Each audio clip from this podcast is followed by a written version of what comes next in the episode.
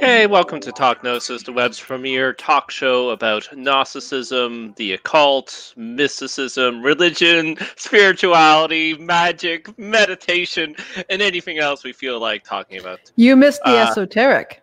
Uh, the esoteric. Uh, the- Mercury just left retrograde, so Yeah. we're still catching up. exactly. Uh, I'm Deacon Jonathan Stewart. I'm joined by Bishop Laney Peterson. Hi, Bishop. Hey, good to see everybody. Yeah, great to see you. And we have uh, an awesome guest tonight. Uh, we have Sam Block. Uh, Sam, I'll let you do your own intro, but I'll, I'll try. We have uh, Sam. He's a diviner. He's a writer. He's a blogger. He's a ritualist. Uh, Sam, I don't know how you like to describe yourself, but there's some of your many attributes. I'm just some bloviating jerk online. Let's be honest. Um, uh, so yeah, my name is Sam Block, uh, also known as Polyphonies. I run the decade-old blog, The Digital Ambler, um, a blog on Hermeticism, Hermetic philosophy, and theology, and theosophy, and all this kind of good stuff. On Greek magic, papyri, on geomancy. Um, as you mentioned, I'm a ritualist. I'm a ceremonial magician, uh, although I tend to focus more on the classical period of ritual magic. Um, I'm a diviner. I do geomancy, I do grammatomancy, I do this, that, and the other. I'm an initiated priest in La Regla de Ocha Lukumi, more commonly known as Santeria. Um, and I am known for just saying a lot of things online all the time, nonstop, constantly. Perfect. Well, we're online and we're saying a bunch of Yeah. things. So we're we're in your wheelhouse. Um, if I was, folks, I'm a little out of it. I've been through the ringer lately, but I know we've all been through the ringer, such as life in the Kenoma. So, Sam, I got about the show's about an hour. I have about an hour to make a Renaissance man joke. So, because of God, please. I'm gonna put it together. but I got 45 minutes here to put it together. Uh, so while I work on that, let's jump into it with our questions. Sam, how do you define divination? Oh gosh. Um it really depends on what kind of stance you're taking. I mean, from a practical perspective, I don't think anyone would disagree with this. I would say divination is the art and practice of using occult and spiritual means to gather information. But when I say information, I mean specifically data that makes a difference. You know, data is a mm-hmm. Latin word meaning that which is given to you. You can interpret anything and just look at anything and just, it's all data but it could just be noise. It comes information when it makes a difference, a usable, notable difference in your life.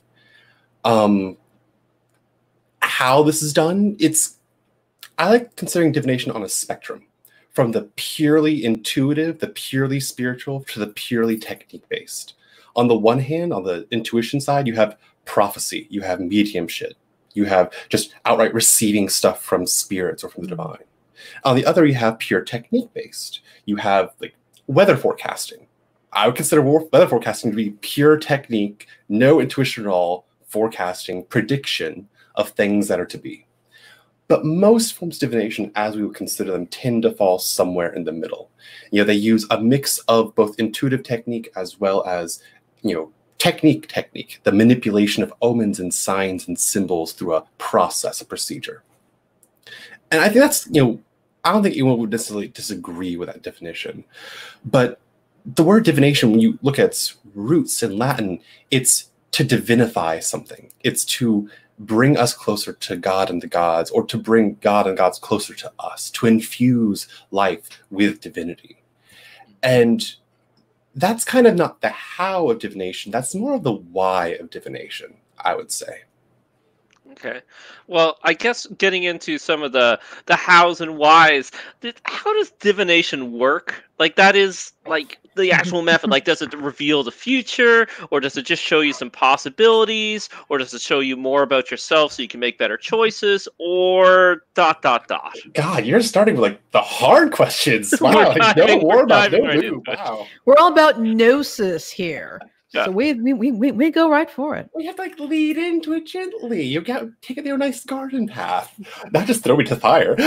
Um, Hey, God. the Gnostics were pretty hardcore. uh, not denying that. Um, so how does divination work? Um, as always, I'm going to give the one answer I give to 99% of the questions I get asked. It depends. Um, Yeah. What model are you working from? You know, Yeah. what tradition are you working from? You know, a lot of modern diviners using tarot or you know other modern systems that are pretty popular today don't have a well-developed model of divination. They do it and it works, and it's kind of the be-all end-all of it. But depending on what culture you're coming from, what your background is, who you're taught by, what it is you're taught, you can get a hundred different answers to how divination works. To me, I kind of divide them off into two camps. The older, more traditional camp, in a world full of gods and spirits, is that divination is literally you are communicating with a spirit or a god or a deity or some non corporeal entity. And the method divination is the medium by which you communicate.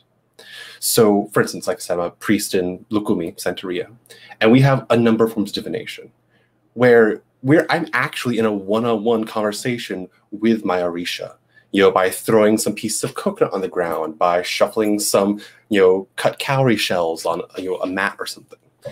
Those are their mouths, and they're speaking to me using a alphabet, a language of their own. Um, so a lot of traditional cultures and modern cultures, if you have a spirit-based model of magic and esoteric stuff, tend to have a spirit-based model of divination, just like how there's a spirit-based model of magic versus an energy model. I would say the parallel to the energy model of magic for divination will be the the library model. You know, think the Akashic records. You know, you kind of spiritually reach out into this database, this library of knowledge that exists, and you check out a book and there's the information. This is largely a more modern one in the Western world, but we do see earlier uh, parallels to this. For instance, the 16th century geomancer Robert Fludd, who was one of the most brilliant actual Renaissance men of his age. You know, he wrote the Utriusque Cosmi, like this massive encyclopedia of how everything works. Like think Cornelius Agrippa's three books called philosophy times 10 with a lot prettier pictures. Um, he had this theory of divination where it's kind of like tapping into the anima mundi, you know, the soul of the world, where you have your divine mind, the, the divine spark that shares the same essence with the divine mind of God itself. And by entering a sort of light rapture or a light trance, you bring your whole body and soul and spirit and mind into harmony, which then allows you to more deeply connect to the anima mundi. And then that connection influences your soul with the right signals, the right patterns. And because the soul moves the body, it then you know, directs your body to make the right actions to manipulate the symbols in the proper way. Once the symbols are manipulated, then you have your divine mind connected to interpret those symbols correctly because generation of symbols is one thing interpreting them is a completely different Mhm. thing but still this underlying notion of you know you're reaching out to something bigger this matrix of information. So it's like in that case doing a divination reading is a lot like getting a printout of how things are um, depending on your model Um, I'll, I'll pause here, uh, Bishop, because I, I know that uh, you're engaged with the divinatory arts. So just in case you have any questions or follow up thoughts, so uh, I'm a rank Yeah. amateur when it comes to any form of divination. So Sam and I are fairly sympathetic, I think, on a lot of, you know, we're kind of on the same page with a lot of, of this sort of information. Um, and when it comes to divination, it, it- this is, you know, it, it's an art, it's a science. Um, but yeah, I mean, there's the art aspect of it, which I think does involve that ability to connect to the divine. But I think, it, as he pointed out, it depends on also on the method. Uh, there are some forms of divination I think where there's a, something very different is happening. There's a different kind of connection, possibly even a different connection with a different kind of spirit, or what, or the animus mundi, the the soul of the world. Um, and it's it's a very different process. Uh, Lenormand versus tarot versus runes uh, versus geomancy. eh, I there it's the methods are very different. I think they have their own egregores. that's And really I- fair to say yeah Yeah, and and they do, and, and so you're con you're connecting with something very different uh, each time this happens. And I also believe that the tools of, of a divination, personally, um, over time, you work with them and they become charged. Uh, as well with the with the egregore, and so they respond very differently. So I, for an example, when I'm doing uh, geomancy, I have a very specific set of geomancy tools. Same thing with with tarot, and most uh, tarot diviners will tell you um, they will work with one or a handful of decks, even if they collect decks, because there is a major you have a relationship with your with your deck or with your tools, and a substitute. Um, you can technically have things, you know, you can technically use the that those those tools, but they have not yet uh, been uh, conformed to you. There's not the relationship there between you and the tool, or the tool and the guides. That that's my take on it. Okay. I agree with a lot of that. Although, personally, when it comes to geomancy, at least, a lot of forms of nation require a specific set of tools. Tarot requires a tarot deck. Playing card divination requires playing cards. You know, dice divination requires a set of dice.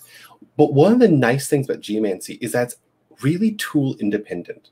You know, you don't need a deck of geomancy cards mm-hmm. or a set, a set of geomancy dice. You could, you know, the traditional method is you go to a field of, you know, just plain barren yeah. sand. You take a staff and you just, you know, you hit that you poke 16 rows of just random dots, you know, in the sand in this kind of light diviner's trance. And then you just go through the rows two by two, and then you count whether each row is odd or even. That gets you your figures your your your four, original four mother figures of the geomancy chart. But that's a mess. It takes time. It's slow. and I, I, can still do and it. Not everybody has sand. but I call it the stick and surface method because you can do it with a wax tablet and a stylus, yep. or just pad and paper and pen and paper. Mm-hmm. So you can do it any sort of way. Um, but it's any method that can get you a binary result of odd or even, up or down, heads or tails. You can flip four coins. You can roll four dice. You can pluck up 16 potatoes from a field and count how many eyes are on each potato. And that will get you in. So while I ha- I prefer my specific sets of geomancy tools, I have a special deck of geomancy cards I made, um, or I use dice. I typically stay to those tools, but I haven't noticed a difference in my practice between how well geomancy responds between one or the other. It's more about my comfort level with them. Like it's going to be awkward for me to pull potatoes from a field. So, yeah, particularly since if the, the, the farmer could come out and catch you, yes, uh, stealing his potatoes. Well, my husband grows potatoes in our yard, so happy. Oh, okay. Well, then, then you deal with your husband for stealing his potatoes, but. Uh, you know, I, I, will say this. I mean, just just on a personal level, when it comes to Jim geomancy, you know, and, that, and that's one of the wonderful things about it, and what's why it's so attractive to people is that you don't need a lot of special tools. You're absolutely correct. Um, what I have found is that there are certain tools that I get better results with, very likely because of uh, of my comfort level and that you know and i that i do feel in some cases i establish a certain relationship um, for example generating figures using a computer program has never worked for me I agree. Yeah. But I know people for whom it does. Now, curiously, those people tend to be computer or mathematics geeks. And it mm. works great for them.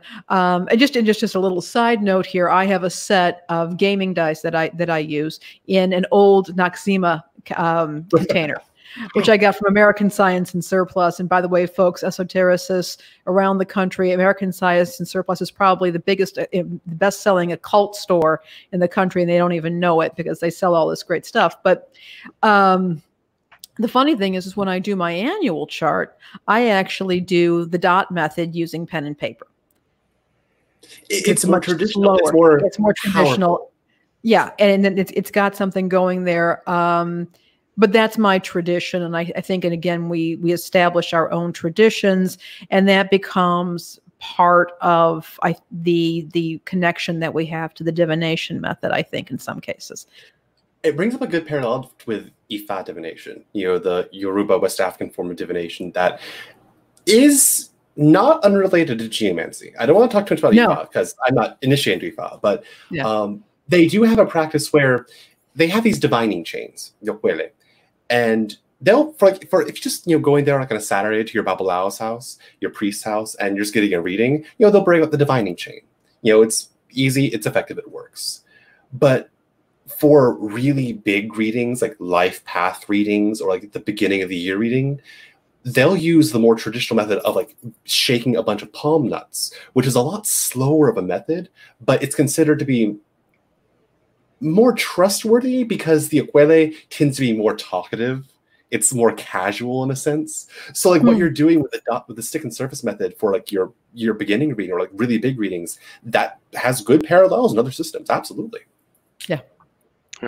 So I'll back it up a little bit. We have a, a wide-ranging audience of, uh, uh, of people whose whose knowledge uh, is all over the place. So we have enlightened beings, ascended masters, and rank beginners.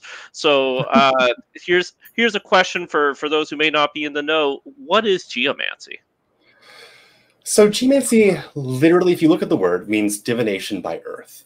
Um, it's been used it, in that sense um, for about you know a thousand years, well, more like eight hundred in Europe. Um, back in the days of Saint Isidore Seville, when he compiled his whole etymologies book, he put geomancy as you know in his book along with you know, pyromancy and hydromancy and airmancy as a form of you know scrying piles of dirt or rocks or stones. But the term was kind of reappropriated towards this form of divination that has origins in Arabia or northern Sahara. And you know, as I mentioned, you, know, you have you know, this vast expanse of sand and desert. And from my studies and from my theories how it began, there's this peculiar form of augury, of bird divination, back in uh, old days of Arabia, like pre-Islamic times, where normally we think of augury, we think of you know people you know tracing out you know a templum in the sky and then seeing what happens with bird flight in that little section of the sky they draw out. But in Arabia, they had a different method. They would find a bird already lying down on the ground, and they'd make a start to chase it. And then they would chase the bird across the sand, and once it flew off, they would count how many foot tracks it left, whether it's odd or even. If they got an odd number, it was a no answer. If they got an even number, it was a positive answer. Um, the symbolism there being if you're out, you know, where the Bedouins are, you know, where the travelers are in the waste, well, to be alone, to be left alone, to be in exile is death. But if you have company, you have survival, you have you know power in numbers. So my theory is that this kind of developed into a process where we ourselves started making those dots in the sand.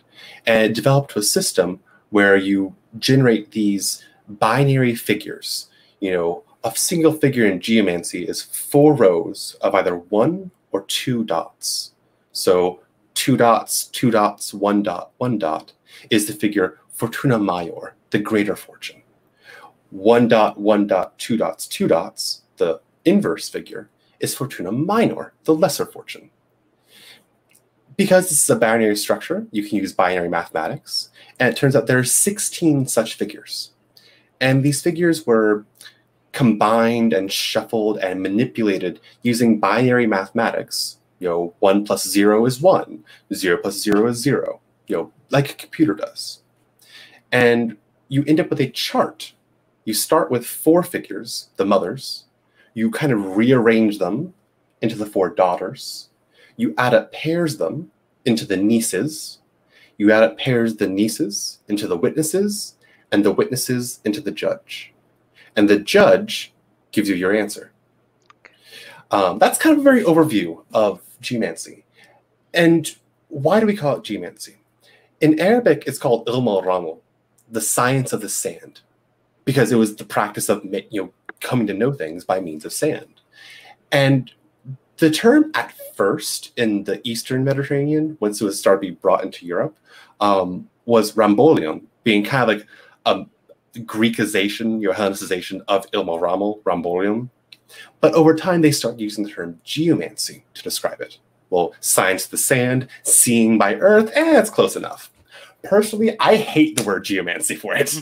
I find it to be not a good description of it. And ever since the Jesuits started going over to China as mission in part of their missionary work, um, they we've had a problem getting feng shui confused with geomancy. So if you look up geomancy, Uh-huh. up until a few years ago, even today, you look up geomancy in Google, you're just going to find feng shui stuff because it's called it's translated geomancy. Even though feng shui, the word literally means wind and water.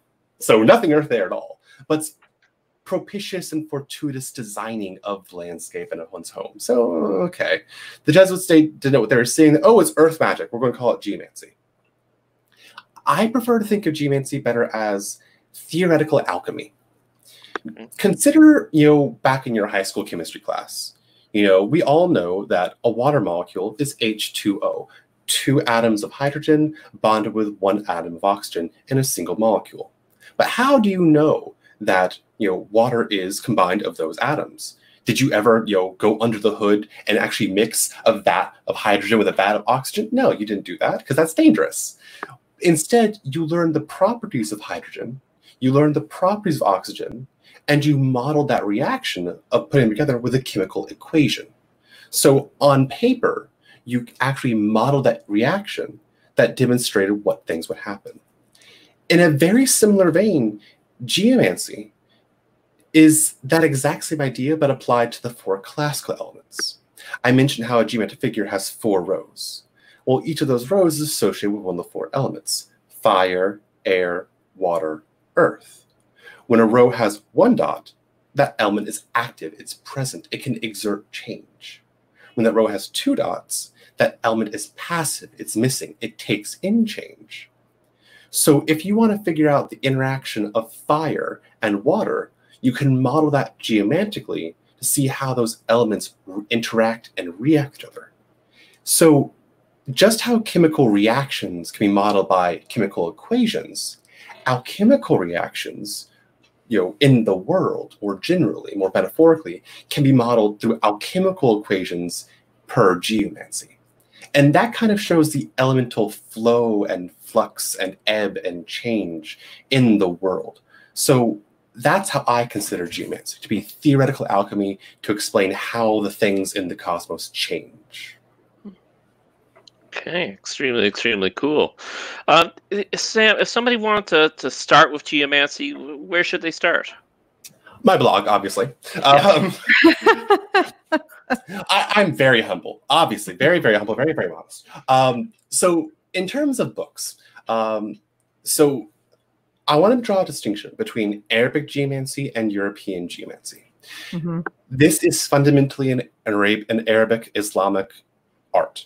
You know, it has constantly been used in places that speak Arabic or you know Farsi or similar languages across all the Sahara, across all of the Arabian Peninsula, even into India and points east, and always far south as Madagascar. The further you got away from Arabia or from Sahara, it kind of shifted a bit, but not by too much. It has been in constant use across all this, these parts of the old world since it developed around a thousand years ago. It has always been produced, it has always been used there but we have very little information on specifically Arabic practices of geomancy. You know, we have a lot of translators of Latin and French and German, which are nice, but very few for classical Arabic or classical Farsi. So for that, it kind of puts us, you know, in the West as a disadvantage. On top of the fact that these are very old school practitioners and they're still very secretive about their works. So yeah. it's hard for people to learn about Arabic geomancy. That's fine because we also have European geomancy, which is what I specialize in. And that's been used since about you know 1200 it took about one or 200 years for it to start entering europe. By which point it spread like wildfire across europe. Up and was in constant use second only to astrology more popular today than ouija boards and tarot are combined up mm-hmm. until you know the beginning of the enlightenment era when all that stuff kind of got shoved aside. Uh, but it's making a renaissance now of its own. Yeah. Um, so for modern books on geomancy, the current de facto textbook would be John Michael Greer's Art and Practice of Geomancy. He's put out several books on geomancy, but this I think is the most comprehensive of them all. Mm-hmm. Um, that is the current de facto textbook until I actually get around to finish writing my own textbook on the matter. which is which yes, yes, it's still in the progress. People keep asking me, and every time someone asks me when it'll be done, I kind of want to pull the George R. R. Martin approach and say, "What's your favorite technique?" That's what I'm deleting this time. Um, no. Um, Stephen Skinner's Geomancy in Theory and Practice is also a great book that focuses more on the historical context and development, how geomancy came to be from its Arabian origins, and focuses most on its development in Europe, especially into the modern days. Mm-hmm. Um, those are the two books I would recommend. Uh, there's a whole bunch of other books. My shelf is full of them, ranging from stuff from modern age to a lot of modern French works. The modern French geomantic scene is pretty good. Like there's been a dearth of it in English in the Anglophone publishing world, but in the Francophone publishing world, there's a lot of stuff in geomancy. So if you speak French, you're at a better advantage. Or I hope you like copy and pasting stuff from books and putting the Google Translate, like what I do. um, there is my blog, and even though, of course, I said it kind of jokingly earlier, I have been writing about geomancy constantly my blog since 2012, 2013. Um, I've written over 100 articles on geomancy exploring various aspects of traditional geomancy, refining techniques, developing techniques, investigating mm-hmm. how certain things come to be. I also recently put out a free online course on geomancy. Oh, back back when this whole I call it euphemistically the reign of the Lady of Crowns. I'm sure we all understand what I refer to by that. Yeah. Um, back in March, I kind of was like, you know what? We all need something to study. People want geomancy. Let's give them geomancy. So I kind of had this, you know, multi-week, um, just informal lectures and chats over Zoom on geomancy, and I save those recordings, and that's my informal geomancy class. Um, about 13 hours of geomancy, geomantic uh, lessons total uh, for free. So if you're interested, just go to my blog, you know, go to the About menu and just Geomancy the Reign of the Lady of Crowns. Um, there's also Dr. Al Cummins, who offers lots of great geomancy classes through Wolf and Goat, uh, ranging from the very basic introductions to the art to really advanced niche aspects like geomant- geomantic necromancy, um, you know, working with the heroes, the dead heroes of geomancy, and work with sigils and how to you know shield with the shield chart. Um, great stuff. He's a he's brilliant with his work. Um, there's a whole bunch of other books, and I have like multiple posts describing here like all the classical sources in Latin and French. Here's all the modern sources. Um, but if you just want to start and you just want to you know go to Amazon and just get a book, I would recommend most John Michael Greer's Art Practice of Geomancy. Okay, that website again, which we'll also pump at the end, is digitalambler.com.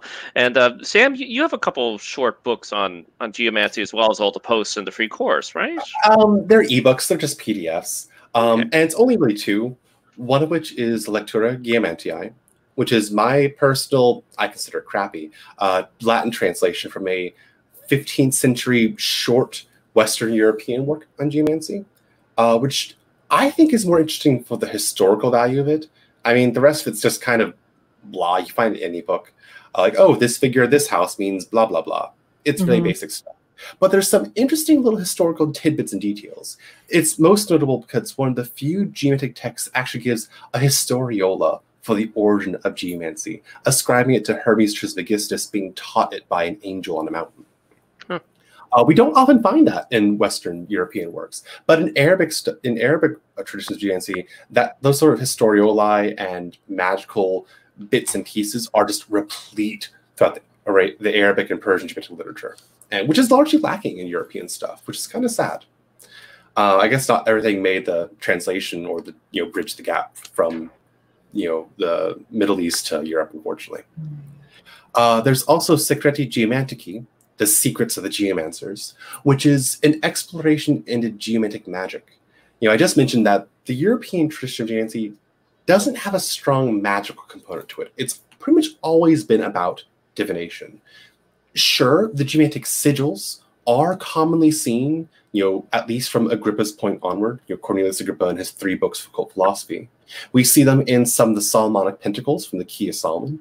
But beyond that, there's not a very strong magical current in European geomancy. While in Arabic currents, there absolutely is, mm-hmm. like 100%, and it's amazing and brilliant. So, this ebook is kind of an exploration into how we can start using the geomantic figures and geomantic processes for explicitly magical ends well above and beyond just divination using geomantic sigils calling on geomantic angels you know making little mudras for the figures, you know, to do hand and gesture magic, you know, how to make certain intonations or seed syllables or mantras, as it were, for the figures to kind of intone their power into the world. So those are the two ebooks I have on geomancy. Um, again, my actual ebook, it, well, actual book rather, it will eventually go to publishing once I finish it, um, is substantially more hefty. Um, that's still ongoing work, though. Okay, well, we'll be looking forward to it, and I'm sure everybody watching and listening will be as well. Uh, Sam, why would somebody uh, choose geomancy over, say, the I Ching or tarot or another divination uh, method? I guess they're bored. Um, I, it, it, really depends on you, and your taste, and your and your your what you kind of need. I mean, all divination systems can do the same thing. They can get you information, but certain divination systems are better at certain things than others. Like you can technically build an entire house with just a hammer, but having a wrench would also help if you want plumbing. You could hammer a plumbing into existence. Not saying you can't, but it's a lot easier with a wrench. Um, I'll pick on tarot for a bit. And I have, of course, huge respect for tarot. Who doesn't? My sister is a tarot you know, master in her own right. Um, she taught me something interesting when I was learning tarot back in high school. Tarot answers the question you should be asking. You know, that's that's a good way to think about it. You know, you could try to you know, wriggle your way into you know, phrasing a question a certain way, but tarot's going to tell you what you really need to know. Geomancy, on the other hand, answers exactly the question you ask, no more and no less. So mm-hmm.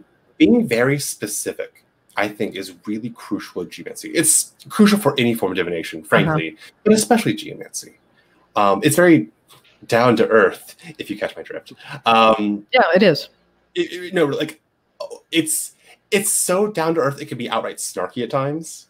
Like one time I experimented with it to, for past life regression. So I set myself down. I asked, what happened in my most recent past life? I died. like I died and was buried. Like that's all I got out of it. Like it, it's true. Like okay, that that's fair. But I, yeah, I actually have to give an example here. Uh, Sam and I read for each other periodically. I think we've had the same twenty bucks going back and forth for the past six seven years now. It's true. yeah, uh, but uh, there was a it was an interesting reading. Um, I had developed a mad crush on somebody. Uh, it was not somebody who I would normally have had a mad, not a bad person at all, but just a, a mad crush. And uh, moreover, uh, when it came right down to it, this I knew that this person, again, not because they were a bad person anyway, but was not suitable because yeah, interest actually lied somewhere, lived somewhere else. But um, I had this mad crush, so I asked Sam to divine out because it was just kind of bothering me. And he gets in the first house Rubeus. Now, Rubeus is red and it, it's a, it's it's about sex, drugs, rock and roll, but it's also about Mars and Scorpio. Not everything being as it should be. It can indicate thieves. It can indicate lies. And when it is in the first house, you the, usually the rule is destroy this chart because the person the the querent is just too messed up. Okay. But Sam went ahead, and, and this is what John Michael Greer recommends. He said, well, you know, uh, you, you can you can go with it. So Sam went ahead and did the whole chart and basically said, yeah, you know, this is not a bad person. Not gonna, nothing's gonna come of all this, but you can, you know, you you can do what you want with this. Within one hour after having that reading and getting the reading back, the crush was gone. Mm. I had absolutely. It, it was like, what was I thinking? And again, this was a perfectly decent human being, um, yeah, sterling qualities, but within an hour, it was completely gone. Um, in this case, what it showed was that, you know, I was inflamed. The first house in, the, in, in a when you're doing an astrological chart, the first house is the querent, him or herself, and it shows what that person's state is and what they're thinking. And again, there it was, red. I was inflamed with this kind of odd passion. Um, the only active element was air, so there's the only, only thing that was going on with stuff in my own noodle. Uh, and my neck is going like this while the rest of my body is not doing anything. And sure enough, within an hour, I completely lost the crush. Like, mm. like Rubeus, like yeah, it's pure air, but it's not just it's, air. It's the whirlwind rush. It's like yeah. the vitriolic, volatile. Just what's going on? And so, like, it, the passion came in, the passion went out, just like a tornado, just whoosh. And I think this also shows an indication of how divination is not it is used for the wise use or wise gathering of information. Because again, you can heap all kinds of information on somebody. Um, you can even uh, heap knowledge upon them, but if they are unable to use it, it may even just make things worse. Yeah. And in this case, what I got was I was able to make use of it because I got the realized, yeah, uh, you know, I'm just inflamed. I'm on, you know, I'm just inflamed right now. Um, and this is all kind of this is all whoosh. This is all whoo. And then it went, it blew right away. And it, may have actually, I may have actually remained inflamed for a much longer period of time if I hadn't had the divination done for me. It and to you. Yeah. Sam was direct with me, you know. So Yeah. there's an example right there. Ah, that that's an extremely awesome example. Thank you, and ve- very practical. And I think for those out there who are not familiar with geomancy, really kind of understood how direct it can be. Oh, Uh, Yeah. But there's also something I want to bring up though as well. To kind of go back to the tarot notion, you know, to compare it against tarot. Take your standard Celtic cross spread. You, know, you have your 10 positions of cards, and they each tell you an aspect of the situation. But it doesn't really give you like, here's the answer card. It doesn't really do that. It gives you all the evidence for you to come up with a judgment of the situation. But how I mentioned we have the chart with the judge at the bottom, the judge is the answer. Right. Geomancy will just give you the answer yes or no. You'll get it or you won't get it. You know, you'll win or you're out of luck. You it'll just tell you in the simplest possible high level terms. And then it lets you dig for more and more information, more and more detail, as much as you want. It's like when I do readings for clients, like a lot of diviners have you charge by the time block, you know, hundred bucks for an hour, like that. I can't do that with geomancy. You know, a geomantic reading could take five minutes. It could take 50 minutes. Like how much, like how deep do you want me to go? You know, how frantic are you to get a deep enough answer that'll satisfy you? So I charge a fair amount. I consider myself to charge a fair amount, but I try to like sometimes I kind of have to like fluff out my readings because sometimes it really is no. And people are gonna like that. Like it's an answer. They got the answer they needed. They, they paid for it, but that that's not satisfying for a lot of clients. So like I kind of have to pad myself out at times. Um, Sam, uh, let's see if I can say this right. So we talked about uh, geomancy and some other forms of divination, but what is grandma uh, grammamancy? There's a T in there. Grandma Grammatomancy. Sam, help me. Grammatomancy. Grammata uh, grammatomancy. Yes, grammatomancy. what is it? um, literally means divination by letters. Okay. Now I'll admit I made up this word. Like, like it's it's a perfectly formed word according to the you know the word combining rules of Greek. It's totally legitimate word. Grammatomanteia. Okay, sure. Um, I made up this word because a lot of people online, especially if they've been online like the Hellenic scene, the Hellenic pagan scene for some number of years, might be aware of the works of John Opsopaus. Opsopaus? Opsopaus? I, I have trouble pronouncing his name. I please remain his name. John Opsopaus. Um, he ran he runs the Biblioteca Arcana website. And on the website, he shared something interesting.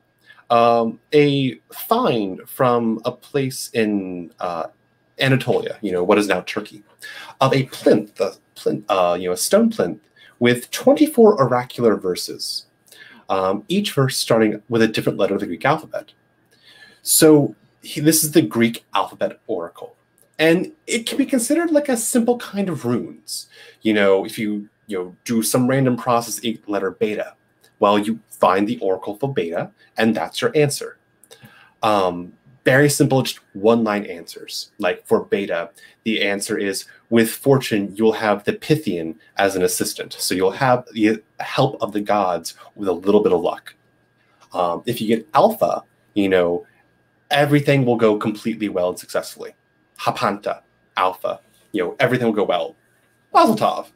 Um, Omicron, there are no crops to reap that were not sown. Did you do the work? If you didn't, you're not going to get what you want. So it's a very simple form of just sortilege. So you have like this pillar in the, you know, the agora or the marketplace. You'd have like a bowl of stones before it, each stone inscribed with a different letter of the Greek alphabet. You'd say a prayer to Hermes and or Apollo, and you just you reach in, you ask your question, reach in and pull out a stone, and okay, well, I got gamma. What's the oracle for gamma? Oh, the earth will give you the right fruits of your labors. Wonderful. Or you could, you know, throw knuckle bones, you know, just tally them up, and whatever your tally is, it go to a different letter of the Greek alphabet. Very simple, very easy to learn. Takes a day to learn, a little bit of memorization of some short sentences, and you're done. But that alone isn't what I would call grammatomancy. Grammatomancy takes that and expands it to a much broader system. I'm actually glad you brought this up because I'm actually preparing a presentation and a class on it for next month for the Salem Summer Symposium. Uh, so, really timely question.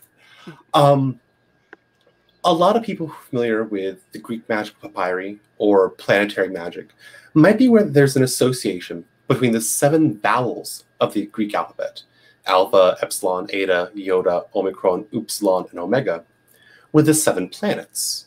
Yeah. So for Saturn work, you might intone omega oh as part of like you know, the background chant of your ritual.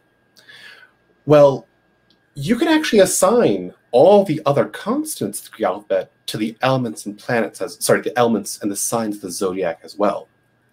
So with 24 letters of the Greek alphabet, you have the four elements plus spirit, you have the 12 zodiac signs, you have the seven planets, all represented by different letters of the Greek alphabet. You also have the numerological aspects, you know, gematria, which some evidence points out is actually older in Greek than it was in Hebrew. You hmm. would typically think of gematria to be a Hebrew endeavor, which it absolutely is. But based on records, we actually have older evidence showing that it was a Greek invention to use the letters to represent numbers 1 through 9, 10 through 90, 100 through 900. Hmm. You also have, you know, the various, you know, ways of associating plants and birds and beasts and stones just by looking at the first letter of the alphabet to the Greek alphabet. You know, the famous work Kyranides, or the Cyranides, depending how you want to pronounce it, is an alphabetized index of the various things that exist in the world. You know, oh, for Chi, you have, you know, the goose, cane. You have the swallow. You have the chameleon. You have goldstone. So it'll list all these things alphabetically and give you medical and magical uses for how to combine these things, all in a rather convenient alphabetized list. In the Greek magical papyri, you have 24 words of power, each of which starting and ending with a letter of the Greek alphabet. In the Coptic magic papyri, you know, a lot of people might be familiar or might be reminded of the 24 elders from the book of Revelation, from the book of Daniel. Mm-hmm. Well, in the Coptic magic papyri, they were reinterpreted as 24 angels, each of which has a name starting with one of the letters of the Greek alphabet. So, expanding this even further, looking at the elemental, the planetary, and zodiacal associations of these letters, you can also associate them to the various gods and goddesses and spirits and other deities of the Greek pantheon. Gamma, for instance, is associated with Taurus, so you can associate Taurus with Aphrodite, and Aphrodite with Eros and Adonis and Peitho and the Naiads and all those other all the other associations you can make. So between the numerological associations, the elemental planetary zodiacal associations, the angelic associations, the ritual associations, the oracular associations, you end up with a really thorough and complete body and system of occult knowledge just by looking at the Greek alphabet. To me, that's why I'm using the term grammatomancy to reflect. It's the whole overarching mystical and magical and divinatory system of the Greek alphabet. And that sense, it kind of gives a neat Hellenic parallel to runes. And Lainey, I know you do runes excellently. So, you know, yeah, each rune has a name, a certain set of associations and situations which it arises. And but it's more than just, you know, a divination system. Each rune is a power unto itself. In some ways, you can kind of consider the Greek alphabet to each letter as a power unto itself. Some people might associate this like being a Greek Kabbalah, which is a little bit messy of a notion, sometimes anachronistic, sometimes culturally appropriative, depending on your perspective. But you can totally look at the Greek alphabet as a system of knowledge and power just using these 24 letters on their own. Right. It's, Sam, I'd like I'd like to interject. I know we're, we're running out of time, but I want to interject something here. Oh. Um, we have the Greek word logos, Yeah. and in, in the beginning of the Gospel of John, in the beginning was the logos. Uh, we sometimes it's translated as word, and the word, the, uh, the logos was with God, the logos was God. Uh, David Bentley Hart, uh, the Orthodox uh, scholar and commentator, has actually come out with his own version of the New Testament in which he refuses to translate logos because he feels that changing it to word uh, it, it diminishes it. Um, the power of the logos, and that is, of course, is this Greek word. So you've got to be really thinking here about the the power of words and letters and that which is spoken. It's like Um, Clement Salaman in his way of Hermes. He doesn't translate is nous logos. Sorry. This is fascinating. Yeah, yeah, in Hermetic texts, you often don't find the words mind or reason translated. There's not just nous or logos, because yeah, you could translate them as mind Yeah. or reason, but it's not on a much higher level. It's better to have a different word for them. Well, and, and that's something that we've also discussed here on the show a little bit is the notion of metanoia, um, Yeah. which is sometimes translated as repentance. And then the interesting thing is, if you go back even you know, a couple of centuries ago, some of these Bible commentators have come right out and said it was a shame that this word was ever translated into English Yes. Yeah. because it has stripped that concept of its of its real meaning. yep. Um, I think that this is a, a, a line of inquiry that we could, a rabbit hole that we could go very deeply into. And, um, you know, I, I'm not Alice and, and, and neither are you. So I'm, I'm, I'm going to kind of try and pull this back, but I think that there's some, some real material here to be worked with, Absolutely. particularly when it comes to the notion just of trans, when, when you talk about uh, concepts and mysteries that are communicated in one language, when you try to translate it, keep, be aware that some of that mystery uh, may be minimized, diminished, or, or altered. You can't translate without interpreting. That's 100% true. Yeah. Yeah. Yeah. We'll have And to they- later. we'll do that later. Yeah. and again, a rabbit hole. I'd love to go down that, we don't have time, but I know all our uh, all our hardcore Gnostic heads at home, like their heads are are shooting up because I, I instantly think of Marcus the magician, uh, who uh, used the, the the Greek letters, the twenty four Greek letters, uh, in very interesting ways, and actually saw each of the letters representing an aeon and uh, all all sorts of fascinating things. Also, uh, uh, with Sam mentioning intoning the uh, the vowels uh, as a way of connecting with the, the planetary intelligences. You know, my theory has always been in the Gnostic text we have these long lines of vowels, right? And what- what, Absolutely. Yeah. Yeah, what they're doing there is actually trying to control them because they see the planets as archons. So that's that's always been my theory. Um, anyways, we don't have time to go down those rabbit holes. Sam, we uh, rather quickly, if, if you could give us five minutes, I, I put in a, a question here for everybody who uh, likes you sprouting off online, which includes myself. Uh, what what what are some trends you're seeing in, in occultism that you like, and what are some that you think are not so great? Trends.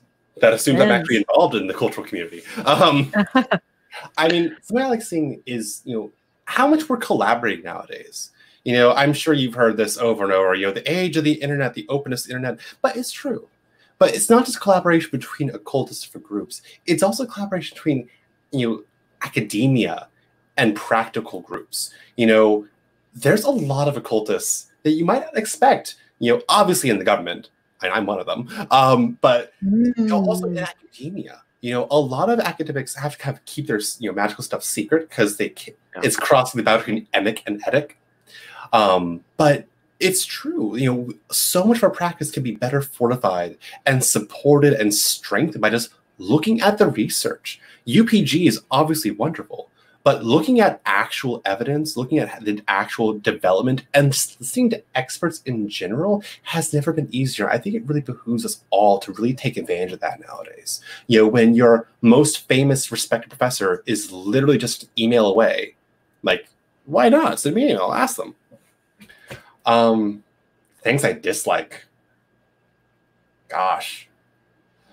Something I like to rant about from time to time is pride and hubris. And not like this is a new thing, but I think we need to emphasize the role of humility in our own ethics and practices more.